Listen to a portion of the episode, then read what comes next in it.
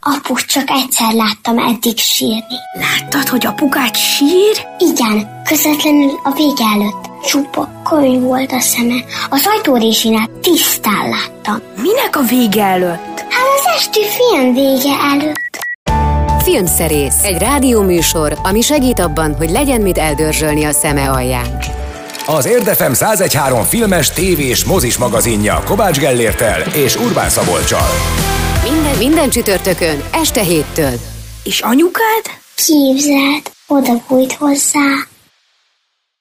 Hello mindenkinek, ez valóban a filmszerész, Kovács Gellért a túloldalon, én pedig Szabi a stúdióban. Hello Gellért! Szevasz Szabi, üdvözlöm a kedves hallgatókat! Jó, hát most ö, olyan filmet nem néztem meg, amiről érdemes lenne beszélnünk, viszont van egy születésnaposunk, 60 éves Shane Black, akiről valószínűleg nagyon kevesen tudják, hogy kicsoda, mert hogy ö, ilyen rejtőzködő, mindig úgy hívom őt, és azt tudom, hogy a Predator című filmben ő játszott, és ezen kívül, hogy három vagy négy filmet rendezett is. Például a Predatornak a legutóbbi részét. Így van, így van. Hát ő volt a rádiós, ugye a ragadozó első részében. Egyébként ő azt azért vállalta el, vagy azért került bele színészként, mert mert éppen valamilyen filmet meg akart valósítani, és nem tudom, ez egy ilyen csere üzlet volt, vagy ilyesmi. Ő alapvetően forgatókönyvíró és rendező, és hát ő egy igazi fenegyerek, így tartjuk számon. Ő írta például a Halálos fegyver első részét, aztán a többi részbe is bele-bele írt, de hát az alaptörténetet, azt ugye ő találta ki, vagy az utolsó cserkészt, az utolsó akcióhőst.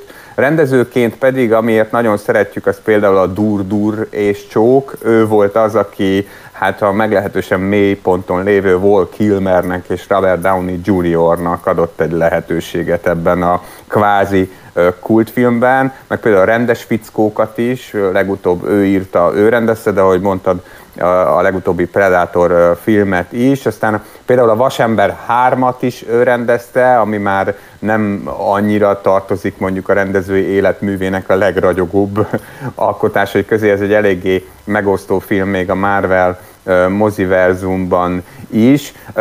Általában azért szoktuk őt emlegetni nagyon jó szívvel, mert valóban ő találta ki azokat a paneleket, azokat a nag- nagyon vagány paneleket, amire aztán egy sor hollywoodi akciófilm épült. Ezek a nagyon szókimondó, ilyen tőmondatos, de nagyon férfias párbeszédek, ahol tulajdonképpen nem is csipkelődnek egymással a, a szereplők, hanem hát egészen konkrétan ugratják egymást, néha meglehetősen trágárkodva. Ugye a Shane Blackie eszköztárnak az egyik aranybányája az utolsó cserkész, amiből tényleg hát rengeteg idézetet tudunk mondani. Az ő filmei általában ilyen filmnoáros alaphelyzetből indulnak ki, és úgy válnak ilyen meglehetősen véres ö, akciófilmekké, tehát egy ilyen igazi műfaj újítóról van szó, akiről én nem is gondoltam, hogy lesz 60 éves, hát nem csak azért, mert mondjuk azért időben ő is azért keményen nyomott mindenféle dolgokat, hanem mert valóban ilyen öröki fiú csávónak tűnik. Igen, nagyon ilyen kis, ilyen kis tini arca volt a Predatorban például, tehát de nem, nem is föl is föl se ismertem igazából, nagyon megváltozott az arca. Ö, ja, hát sok boldog születésnapot kívánunk neki, ha esetleg itt ért környéken jár és hall bennünket, Black, tehát 60 éves, most pedig mondjuk el, hogy mi lesz a mai műsorban. Filmszerész, a mai epizód tartalmából. Hát Pókember visszatér. Na de melyik? Hát, hogy mindegyik visszatér mert ugye az volt itt a nagy kérdése, vagy az itt a nagy kérdése, a Pókember nincs hazaút című legújabb Marvel filmnek, hogy azok a rajongói elméletek, meg hát persze az előzetesből is összeszedhető hát ilyen kis sejtetések, azok valóra válnak-e, mármint hogy a, mivel kinyílik a multiverzum, és hát minden lehetséges lesz ebben a történetben, esetleg találkozhatunk olyan pókemberekkel, vagy olyan pókember gonoszokkal is, akik mondjuk nem a Marvel féle, a Tom Holland féle Pókember szériában lettek népszerűek, úgyhogy ezen a héten nyit ez a film, valószínűleg eléggé nagy számokkal, legalábbis az előrejelzések szerint. Aztán, hogy mit csinál majd a legjobb tudomásom szerint a pénztáraknál, azt már sokkal nehezebb megtippelni. Ez egy nagyon új magyar film, egy dráma, aminek a főszereplője egy fiatal házas pár, ahol a nőt megerőszakolják, hát legalábbis ő ezt állítja az alaphelyzet szerint, és hát elmegy a rendőrségre, de nagyon kevés esély van arra, hogy hogy megtalálják a tettest, és az az érdekessége ennek a sztorinak, ennek a filmnek, hogy leginkább a férje, a férfi szemszögéből van elmesélve, aztán jön egy francia, ennél jóval könnyedebb film, mert hogy vígjátékról beszélünk, az a címe, hogy Családi testcsere, ami hát azt adja, amit a cím is ígér, hogy egy varázslatos vidám parkban lévő hát valamilyen esemény kapcsán egy családon belül a három gyerek és a két felnőtt plusz még a nagyi is csatlakozik, hát testet cserél, és ebből mindenféle mókás dolog jön ki. Na de hogy van-e értelme az ezredik ilyen testcserés komédiának, arról majd beszélünk, amikor eljutunk odáig. Aztán jön a Kutya Karmai Köz film, melyet Velencében mutattak be, Jane Campion rendezése, és hát már ott is írták, hogy Benedict Cumberbatch alakítása egészen fantasztikus. Ez egy eléggé erőteljes ilyen post-western tulajdonképpen az 1900-as évek első felében játszódik, és elérhető a, a Netflixen. Golden Globe jelölést is kapott jó néhányat, mert hogy ezeket is kihirdették mostanság. Szóval ezek a filmek lesznek, aztán persze majd a végén arról is beszélünk, hogy mit várhatunk a, a jövő héttől, ami pedig a zenéket illeti, 20 éves lett Wes Anderson kultfilmje, a Tenenbaum, a háziátok, amiben ugye rengeteg nagy-nagy-nagy sztár szerepel, Ben Stiller, Danny Glover, Gwyneth Paltrow, és így tovább, és így Gene tovább. Hackman. Tessék? Gene Hackman. Gene Hackman és, és még nagyon-nagyon sokan, és hát ez az a filmben ugye a hülye melegítőkben rohangálnak még annál hülyébb emberek, és egy, egy nagyon, ahogy te reggel mondtad a bundás kenyérben, mert akkor ugye bejelentkeztünk, ez egy nagyon furcsa film, na most ez a furcsaság vált aztán, vagy ez a fajta furcsaság vált aztán Wes Andersonnak a legfőbb rendezői kézjegyévé, tehát hogyha mondjuk azt mondjuk, hogy Wes Anderson, akkor nagyon sokan először a Tenenbaumot emlegetik, és ennek a filmnek egy igen csak érdekes, eklektikus soundtrackje van, és erről fogunk hallgatni néhány dalt ebben az adásban, rögtön Paul Simonnal kezdünk, és a Me and Julio Down by the Schoolyard című felvétellel. Fú, de jól ejtettem most. Nagyon, nagyon ügyes vagy, itt, itt koncentráltam, amit én fogom bemondani, de, de örülök, hogy te mondtad be ezt a hosszú címet. Meghallgatjuk Paul Simon-t, aztán jövünk a Pókember nincs hazaúttal. Filmszerész, a hét filmje. Ha van követhetetlen univerzum, az például a Pókember, legalábbis számomra, mert hogy én még ott tartok, hogy a Toby Maguire, a pókember például? Aha, aha. Hát figyelj, most ez a tudásod, hogy ott tartasz igazából eléggé hasznos, mert egészen eddig, hát mondhattam volna erre, hogy ugyan már Szabi, hát már régen nem a Toby Maguire, meg már volt az Andrew Garfield, és most éppen a Tom Holland, és hogy nekik semmi közük nincs a mostani Marvel moziverzumhoz. Na de, a Pókember nincs hazaút című film abból a szempontból, vagy azért is nagyon nagy esemény a rajongóknak, mert hogy azt már lehetett tudni az előkészületekkor, hogy itt kinyílik egy úgynevezett multiverzum, ami egyébként már egy korábbi rajzfilmben meg lett lebegtetve, hogy ilyen létezik, tehát hogy többféle univerzum létezik, ahol többféle Peter Parker is létezhet, de ez még a filmekben nem jelent meg. Most viszont az történik a Nincs Hazaútban, hogy Peter Parkernek hát el kell menni a Doctor Strangehez, aki ugye ennek a Marvel moziverzumnak a, a varázslója, akit Benedict Cumberbatch alakít vele, még találkozunk egy másik filmben majd az adásban. Szóval elmegy a, a varázslóhoz, mert hogy az előző résznek, az előző Pókember filmnek az lett a vége, hogy Pókember lelepleződött, a Jake Gyllenhaal által alakított karakter ugyanis belemondta a kamerába, mármint nem csak a filmnek a kamerájába, hanem a filmben egy másik kamerába is belemondta, ami a felvétel aztán nyilvánosságra került, hogy Peter Parker a pókember, tehát mindenki megtudta, és hát ez rengeteg galibához vezet az ő életében, konkrétan összeomlik az élete, és valamit szeretne ezzel csinálni, és elmegy Dr. Strangehez, aki meg hát egy varázslattal, unszolásra próbál neki segíteni, aminek a következményeképpen, mellékhatásaképpen hát kinyílik ez a multiverzum, és hát megjelennek olyan szupergonoszok, e, ez nem spoiler, mert hogy ez már az előzetesből is kiderült, meg hát a stáblistán is látható, akik hát nem ebben a Marvel Cinematic Universe-ben voltak láthatóak, például Electro, aki ugye Jamie Fox, vagy akár Dr. Octavius, Otto Octavius Octopus, Dr. Octopus, azt hiszem ez a karakter neve, aki Alfred Molina, és hát ők nem nagyon értik, hogy ki ez a Peter Parker, mert ők nem ehhez az archoz szoktak, hanem hát ugye ö, ö, Toby Maguirehez, és ö, és Andrew Garfieldhoz, szóval lesz nagy kavarodás a filmben, és hát innen indulva egy abszolút különleges Marvel filmről van szó. Én magamhoz képest, mint ahhoz képest, amennyire egy Marvel filmmel kapcsolatban izgatott szoktam lenni, izgatottabb voltam, mert, mert szerintem nagyon sok lehetőség volt ebben, nagyon meg lehetett volna kavarni itt a dolgokat. Na már most persze vannak meglepetések a filmben, amiből természetesen egyet sem fogok elárulni, de olyan nagyon-nagyon nagy meglepetések nem történnek, tehát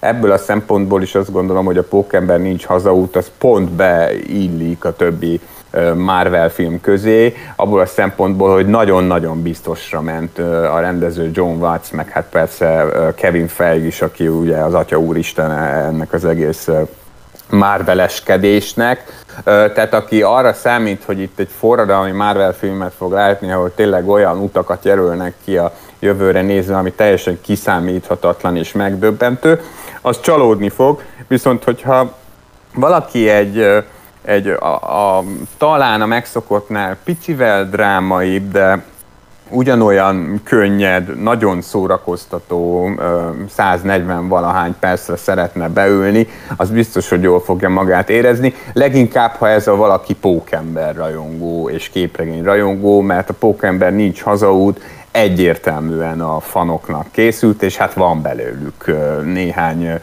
millió. Aztán, hogy, hogy ebből a néhány millióból hányan mennek az első hétvégén, az hamarosan kiderül. Minden esetre tényleg a box office előrejelzések azt mondják, hogy a pandémiás helyzettől teljesen függetlenül óriási kaszálás várható a pénztáraknál, de hát erről majd jövő héten tudunk meg többet. Most meg arról fogunk megtudni többet, hogy milyen dal szerepelt még a, a Tannenbaum, háziátok, Tannenbaum háziátok című filmben, mert hogy erről a, lemez, erről a filmzene albumról játszunk dalokat, a The Mutató Muzika Orchestra Hey Jude című feldolgozása következik. Erről akarsz-e valamit mondani, vagy sem? Hát az, hogy a, a filmben, a Tenenbaum háziátokban több olyan dal is szerepel, ezek instrumentális feldolgozások, amelyek hát ettől a társaságtól valók. Na, nagyon érdekes, ilyen vonósos, játékos feldolgozások ezek, és a Hey Jude ez egy elég fontos helyen szerepel a filmben. Filmszerész, premier. Magyar filmmel folytatjuk a filmszerészt, a legjobb tudomásom szerint a címe, és egy fura szemszögből, vagy érdekes szemszögből ábrázol egy olyan témát, vagy egy olyan esemény sort, amit nem ebből a szemszögből szoktunk. Ezt így összefoglaltam, vagy ez nem annyira lényeges? Abszolút összefoglaltad. Egy első filmről van szó, Lőrinc Nándor és Nagy Bálint filmjéről, amely már nyert is néhány díjat, meg hát be is mutatkozott ezzel együtt azokon a fesztiválokon, ahol díjat nyert, de máshol is már a világban, és most eljutott a, a mozikban. Na hát néha szóba szokott ez kerülni, hogy hát mit gondolnak a kritikusok egy filmről, meg mit gondolnak a nézők, és én akkor szoktam jelezni, hogy szerintem nem feltétlenül van olyan mindig, hogy, hogy, hogy ilyen nagyon homogén véleményt képviselne minden kritikus feltétlenül. Konkrétan velem is megtörténik, hogy a kollégák nagyon kedvelnek egy filmet, én meg nagyon nem, és hát a legjobb tudomásom szerint esetében egyébként erről van szó. Én, én bevallom őszintén, hogy én nagyon sokszor gondolom azt ezzel a filmmel kapcsolatban, hogy mintha egy teljesen másikat néznének mások, mert hogy nagyon sokan kedvelik ezt a filmet, és nagyon, nagyon erőteljesen elismerőeket írnak róla. A, a, amihez csatlakoznék az az, hogy tényleg tök jó, hogy van itt egy magyar dráma, ami egy nagyon aktuális témával foglalkozik. Hát konkrétan Hát ez azért mindig aktuális, de most egy kicsit többet beszélünk erről, ugye az áldozat hibáztatásról, arról, hogy milyen rettenetesen nehéz feldolgozni egy, egy, egy olyan esetet, amikor megtámadnak valakit és erőszakoskodnak vele, vagy abuzálják egy, egyéb módon, és hogy ez a hétköznapokban mivel állítja szembe az embert, és valóban itt egy fiatal házaspárról van szó, Nóráról és Dénesről, Hámori Gabriella és Bodolai Balázs alakításában. Hámori Gabriellát gondolom ismerik a, a nézők már jól, őt nem kell bemutatni, Bodolai Balázs pedig egy kolozsvári színész, szóval ők alakítanak egy házaspárt, és a, a nőt megerőszakolják, legalábbis ő azt állítja, elmegy a rendőrségre is, de hát olyan nagyon sokra nem jutnak, és a férfi is elkezd kételkedni a, a nő szavában, és hát elkezd nyomozni. Tehát tulajdonképpen ő a mi főszereplőnk, ő, ő az, akinek a szemén keresztül láthatjuk ezt a ö, helyzetet, ö, felgöngyölíthetjük, amennyire ez lehetséges a, a, a szálakat. Ez mind nagyon drámai, meg nagyon fontos, meg minden ilyesmi. Nekem azért volt nagyon nagy bajom ezzel a filmmel, hát és akkor hogy megpróbálom frappánsan összefoglalni, mert egy pillanatát nem hittem el. Szóval, hogy valahogy, valahogy a rendező páros nem tudott bánni úgy a színészeivel, hogy, hogy ne tűnjön az egész film egy próbának. Nekem komolyan az egész film olyan, mint a 123 percen, mint hogyha felvétel előtti kamerapróbát láthatnánk, ahol úgy nagyjából belővik, hogy majd ha, ha, már, ha már komolyan gondolják a felvételt, akkor a, a színészek hogyan fognak játszani, és hát ezért, mert hogy nekem egyáltalán nem hiteles Hámori Gabriella és Bodolai Balázs, ezért teljesen tiszta erővel kilököttem a filmből, már igazából akkor, amikor elkezdődött volna ez az egész. E, e, mert, mert maga, maga a történet az tényleg érdekes, odafigyeléssel van megcsinálva, végig is van gondolva, de, de, de e, egyszerűen valahogy nekem, mint film, nem tud működni, és ha nem működik, mint film, akkor hogy másképpen működne. De mondom, ha nem is egyedül vagyok a véleményemmel, de, de az biztos, hogy kisebbségben, tehát azt látom a kritikai fogadtatásban, de hozzáteszem gyorsan, hogy engem ez különösebben nem zavar, mert mint hogy nem csak azért nem, mert hogy ettől nem változik meg a véleményem, hanem ettől nem leszek frusztrált, vagy ilyesmi, sőt, igazából tudok örülni egy filmnek a sikerének, tehát van egyébként egy csomó olyan nagyon sikeres, nagyon szeretett film, amivel kapcsolatban azt sokkal jobban szeretem, ahogy az emberek szeretik, mint magát a filmet. Mert nyilván ilyenkor ízlésről is beszélünk, meg mindenféle ilyesmiről, de vannak azért ilyen objektív dolgok, amikben ilyenkor kapaszkodni kell. Az egy más kérdés, hogy szerintem ugyanilyen objektív dolog a, a, a színészvezetés kérdése, meg az, hogy meg tudjon teremtődni a hitelesség egy filmben, és ez szerintem nem történik meg a legjobb tudomásom szerint esetében, de hát ez legyen a legnagyobb baj, ettől függetlenül még persze drukkolok neki, mert, mert az tényleg vitathatatlan, hogy nagyon-nagyon fontos témához nyújt hozzá.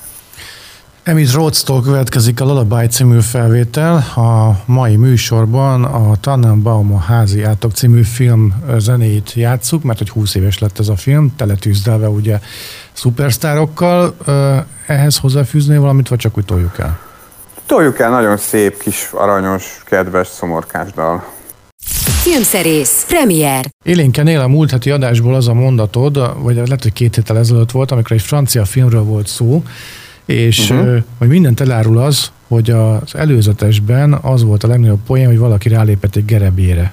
Emlékszel? Igen, igen, igen, ez a rejtély a Rivierán. Igen, az az, igen, igen. Értékelhetetlen film. Na, és amikor francia film jön, akkor mindig ez így eszembe ötlik, és főleg, hogy a komé- komédiáról van szó, ugye amiről most fogunk beszélgetni, az a, a mondott címét, légy szíves, már Családi testcsere. Családi testcsere, igen. Mindig ez jut eszembe, hogy na ez biztos ez is ilyen lesz. No, hát egyébként meg a plakát is ezt ígéri, meg az, hogy ez az ezredik ilyen testcserés film, ugye hát nem férek a bőrödbe, és így tovább, tényleg rengeteg olyan filmet tudunk mondani, hát meg már horrorba is volt ilyen, meg mindenféle műfajba, ahol emberek testet cserélnek, és akkor hát ebből mindenféle kalamajkák lesznek, és hát mostanában valóban inkább azok a francia végjátékok vannak többségben, amiket te is említettél, azzal együtt, hogy hát a franciáknak tényleg tök mindegy, csak francia film legyen, mert hát másfél-két millióan néznek meg egy teljesen átlagos francia filmet, ami még nem is számít olyan nagy sikerrek a, a, a hazájában. Egy kollégám mondta egyébként, hogy ezt a családi testcserét ezt mindenképp nézzem meg. Ez most évvégén lesz majd rendes premier, de premier előtt már elcsíphető a mozikba, és tényleg abszolút érdemes. Azzal együtt, hogy hogy én nagyon nem is ismerem ezeket a színészeket, bár ők főként a felnőttek nagy sztárnak számítanak, de ők ilyen lokális sztároknak számítanak Franciaországban, és tényleg az alaphelyzet az olyan, mint a segítség felnőttemben, meg az összes ilyenben, hogy ez esetben egy család, három gyerek, és a két felnőtt emelnek egy vidámparkba, és hát eléggé rossz korszakban vannak, már mind mindannyian, eléggé sokat veszekednek, a gyerekek is érzékeny időszakban vannak, a papának és a mamának is megvannak a maga gondjai, és hát nem tudnak egymás mellett meglenni. És akkor a, a, a papa egy bizonyos helyszínen, a Vidám parkon, pa, parkban valami olyasmit talál mondani, amit nem árulok el, hogy mi, mert ez igazából a végén derül ki, de hát, hogy valami olyasmire gondol, aminek következtében hát egy bizonyos varázslat közbeszól, és hát másnapra ezek az emberek testet cserélnek. E, e, e, először lesz egy bizonyos variáció, hogy nem tudom én, a legkisebb lánya a papotestében lesz, de aztán a másnap, amikor felébrednek, akkor meg egy másik variáció lesz, de hát senki nem, vagy hát leginkább nem a saját testükben ébrednek, és hát megpróbálnak ezzel hát egyrészt valamit csinálni, tehát rájönni, hogy ez mitől van, másrészt meg hát nyilván a külvilág felé ezt valahogy el kell titkolni, és ebből nagyon-nagyon vicces dolgok sülnek ki. Tehát itt a lényegi mondani való most, hogy, hogy ez egy meglepetés siker, mert tényleg, ha mondhatom ezt, itt aztán tényleg kimaxolják ezt a testerés dolgot. Tehát legfőképpen egyébként a gyerekek brillíroznak, ahogy akár egymást játszák, akár a, a, a felnőtteket, és az a jó ebben a filmben, hogy, hogy, hogy nem ijed meg a, a, a neccesebb poénoktól sem. Tehát ha mondjuk a, a 7 éves kislány éppen a nikotinfüggő anyukájának a bőrében ébred föl, akkor miközben azon gondolkodik az anyuka a kislánya testében, hogy mi legyen, hát gondolkodás nélkül rágyúj. És ezt megteszi akkor is, ha éppen kint van az utcán. É, és hát nyilván ennek vannak következményei az utcán, hogyha meglátnak egy 7 éves gyereket dohányozni. Például oda megy hozzá egy rendőr, és ez még az egyik legfinomabb dolog egyébként. Hát most készíted el, hogy hogyan reagál például egy kisgyerek lelke, amikor egy felnőtt férfinak a testében, vagy a kamasz bátyja testében ébred föl, vagy éppen a kamasz bátyja hogyan reagál, amikor a, a, a kamasz húga testében ébred föl, és hát tényleg a, a, az írók szerintem hosszú-hosszú heteket töltöttek azzal, hogy a lehető összes ilyen vicces variációt kitalálják, tehát a helyzet komikumok szintjén nagyon jól működik a film. Tehát tényleg rengeteg nagyon jó poén van benne, nagyon vicces poén van benne. Az egészét tekintve egyébként pont ugyanolyan, mint az összes többi ilyen testcserés ö, dolog, tehát ö, e, ebből a szempontból mondjuk azért nem mondanám, hogy nagyon kiemelkedő filmnek, de hogyha az ember egyszerűen csak jó szeretné magát érezni, és elfogadja, hogy nem egy remek művet, hanem egy olyan francia végjátékot néz, ami mondjuk egy ilyen 20-30 évvel ezelőtt volt jellemző a franciákra, hogy ilyen sokszor elhasznált ötletekből is tudtak valami nagyon érdekes variációt kihozni, akkor abszolút ajánlható nekik a családi testere, és arra már most leraknék egy komolyabb összeget, hogy néhány éven belül jön majd az amerikai remake, mert ezt Hollywood nem fogja kihagyni. Tehát, tehát tudti, hogy ebből fognak csinálni egy újra feldolgozást, méghozzá nagyon sok sztárral szerintem. Nagyon sok pénzből valószínűleg. Igen, igen, igen. igen, igen. igen.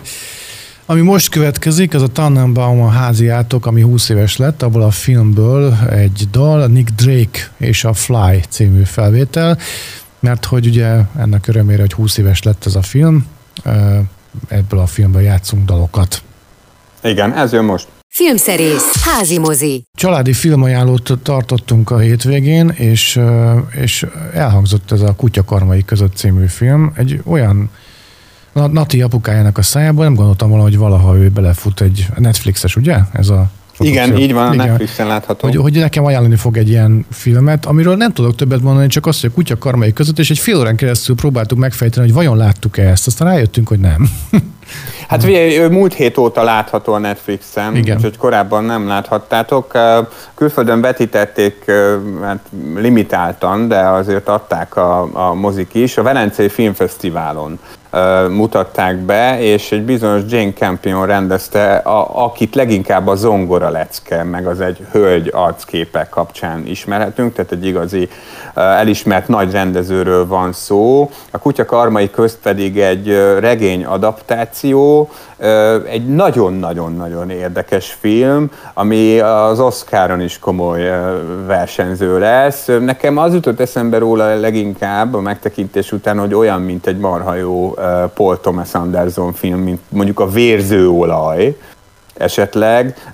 Nem csak azért egyébként, mert hogy azonos, a film zeneszerzője, tehát ugyanaz a srác rende, készítette a zenét, aki Paul Thomas Anderson filmjeinek is szokta, és most persze nem ugrik be a neve, de hát, már mindjárt utána nézek. Bennem ne is reménykedj, mert nem fogalmam sincs róla. Úgyhogy... Mert, mert hogy a hangulata is egyébként, tehát nem csak a, a zenéből fakadó hangulata, hanem a, a sztorinak a hangulata is, ami egy ilyen post-western, tehát a, a, a Amerikában, Észak-Amerikában játszódik, tulajdonképpen egy farmon, és az 1920-as években valamikor, hogyha jól emlékszem, és hát főszereplője egy testvérpár, Jesse Plemons és Benedict Cumberbatch alakítják őket. A Jesse Plemons is nagy kedvencem egyébként a karakter színészek közül, de ennek a filmnek a nagy főszereplője Benedict Cumberbatch,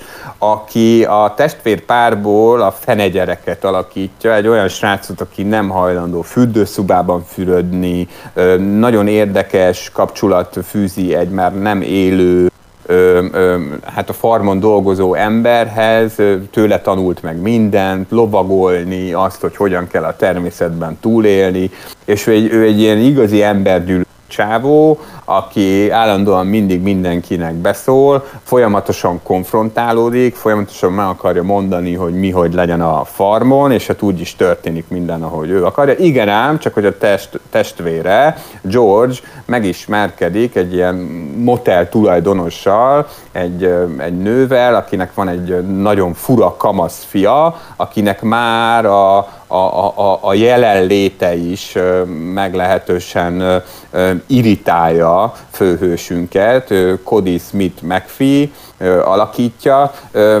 Mindent képvisel ez a fiú, ami, ami Philnek, tehát a Benedict Cumberbatch karakterének hát nem szimpatikus, tehát kicsit feminim, orvosnak tanul, nem tud lovagolni, és így tovább, és így tovább, és a, a Kirsten Dunstnak a karakterében pedig hát azt látja, hogy ő csak azért ment hozzá a testvéréhez, akit ő meglehetősen jelentéktelen alaknak tart, hogy aztán hozzájusson a meglehetősen nagy családi vagyonhoz, és hát ez az alapkonfliktusa ennek a, a, az egész filmnek. Nagyon érdekes a műfaja is, igazából nagyon sokáig eltartam, míg az ember rájön, mégis miről fog szólni ez a film. Aztán a film végére egy-két fordulatnak köszönhetően ez módosul is, és ott kapja meg a mélységét is. Ott kapja meg azt, hogy igazából ki ez a karakter, már mint Benedict Cumberbatch, és a és a Cody Smith McPhee, mert, mert aztán ők avanzsálnak totális főszereplőkké, egyfajta szembenállóként, és hát megérinti az ember, de egyáltalán nem fákriás menet a film. Tehát aki egy ilyen könnyed Netflix tingli-tanglira számít, az nagyot fog csalódni, tehát e, ez a film, ez kivételes a Netflix kínálatában, ez valóban egy film, egy igazi moziba való nagy filmes teljesítmény, ami még az is lehet, hogy megosztó lesz a, a nézők között, mert már a hangulatából adódóan is, meg, meg hát abból a szempontból is, hogy legalább annyira veszhető arthouse filmnek, mint nem tudom én, western filmnek, úgyhogy nekem nagyon tetszett rajta, és lesz szerintem a, az évvégi listámon, és közben megtaláltam a zeneszerzőt, akit Johnny Greenwoodnak hívnak nagyon érdekes ilyen kortárs, komoly zenei stílusban írja ő a, a, a filmzenéit, ilyen nagyon nyugtalanító ö, dolgokat ö, komponál, és hát ö, ettől is lesz olyan hangulata a kutya karmai köznek, mint amiről beszéltem az utóbbi néhány percben. A hazai vonatkozású zenekar következik a Tannánban a háziátok című filmből, mert hogy 20 éves lett ez a film, és ezért játszunk ebből az alkotásból dalokat. A Ramones zenekartól a Judy is a Punk eh, című felvétel következik, ugye hát eh, tudva levő, hogy eh, Hát néhány évvel ezelőtt elhunyt a egy, több tagja is ugye a zenekarnak, de az egyik a magyar volt, és, és hát itt lakott ő sokáig Budapesten. Aztán kivándorolt Amerikába, és tagja lett a Ramon zenekarnak, amiben egyébként senkit nem hív, Erdély Tamásnak hívják, jól tudom, és senkit nem hittak Ramonsnak, tehát nem testvérekről van szó, hanem, hanem felvették ez, ezt a nevet, ezért lettek ők a Ramons és meg mindenki, mindenkinek ez volt a neve egyébként, nem tudom, tudod-e? Tehát, hogy Joey Ramon, meg Johnny Ramon. Igen, igen, igen, igen, ezt vágom. Ezért voltak ők a Ramons. Elég érdekes punkzenét játszottak, hát messze fénylő az ő, ő munkásságuk, és hát bekerültek ebbe a filmbe, úgyhogy meghallgatjuk a Judy is a Punk című kompozíciót tőlük, aztán jövünk és elmondjuk, hogy mi lesz a jövő héten. Itt a Filmszerész. Az Érdefem 1013 filmes, tévés, mozis magazinja. Kérjük, pontosan állítsa be a készülékén az élességet. Nézzük, hogy mi maradt a műsor végére, meg mi maradt az év végére, év vége felé, mert hogy Gellért most elmondja, hogy körülbelül mi lesz a jövő héten. Hát igen, a jövő héten két óriási nagy hollywoodi produkció is jön a mozikba, most nagyon-nagyon belehúztak. Remélem, hogy a nézők is ennek megfelelően mennek majd, hogyha tudnak és szeretnének. Fogadjuk, hogy az, az egyik, egyik a néz fel, vagy ne néz fel lesz. Vagy nem? Hát az majd a Netflixen lesz, Aha.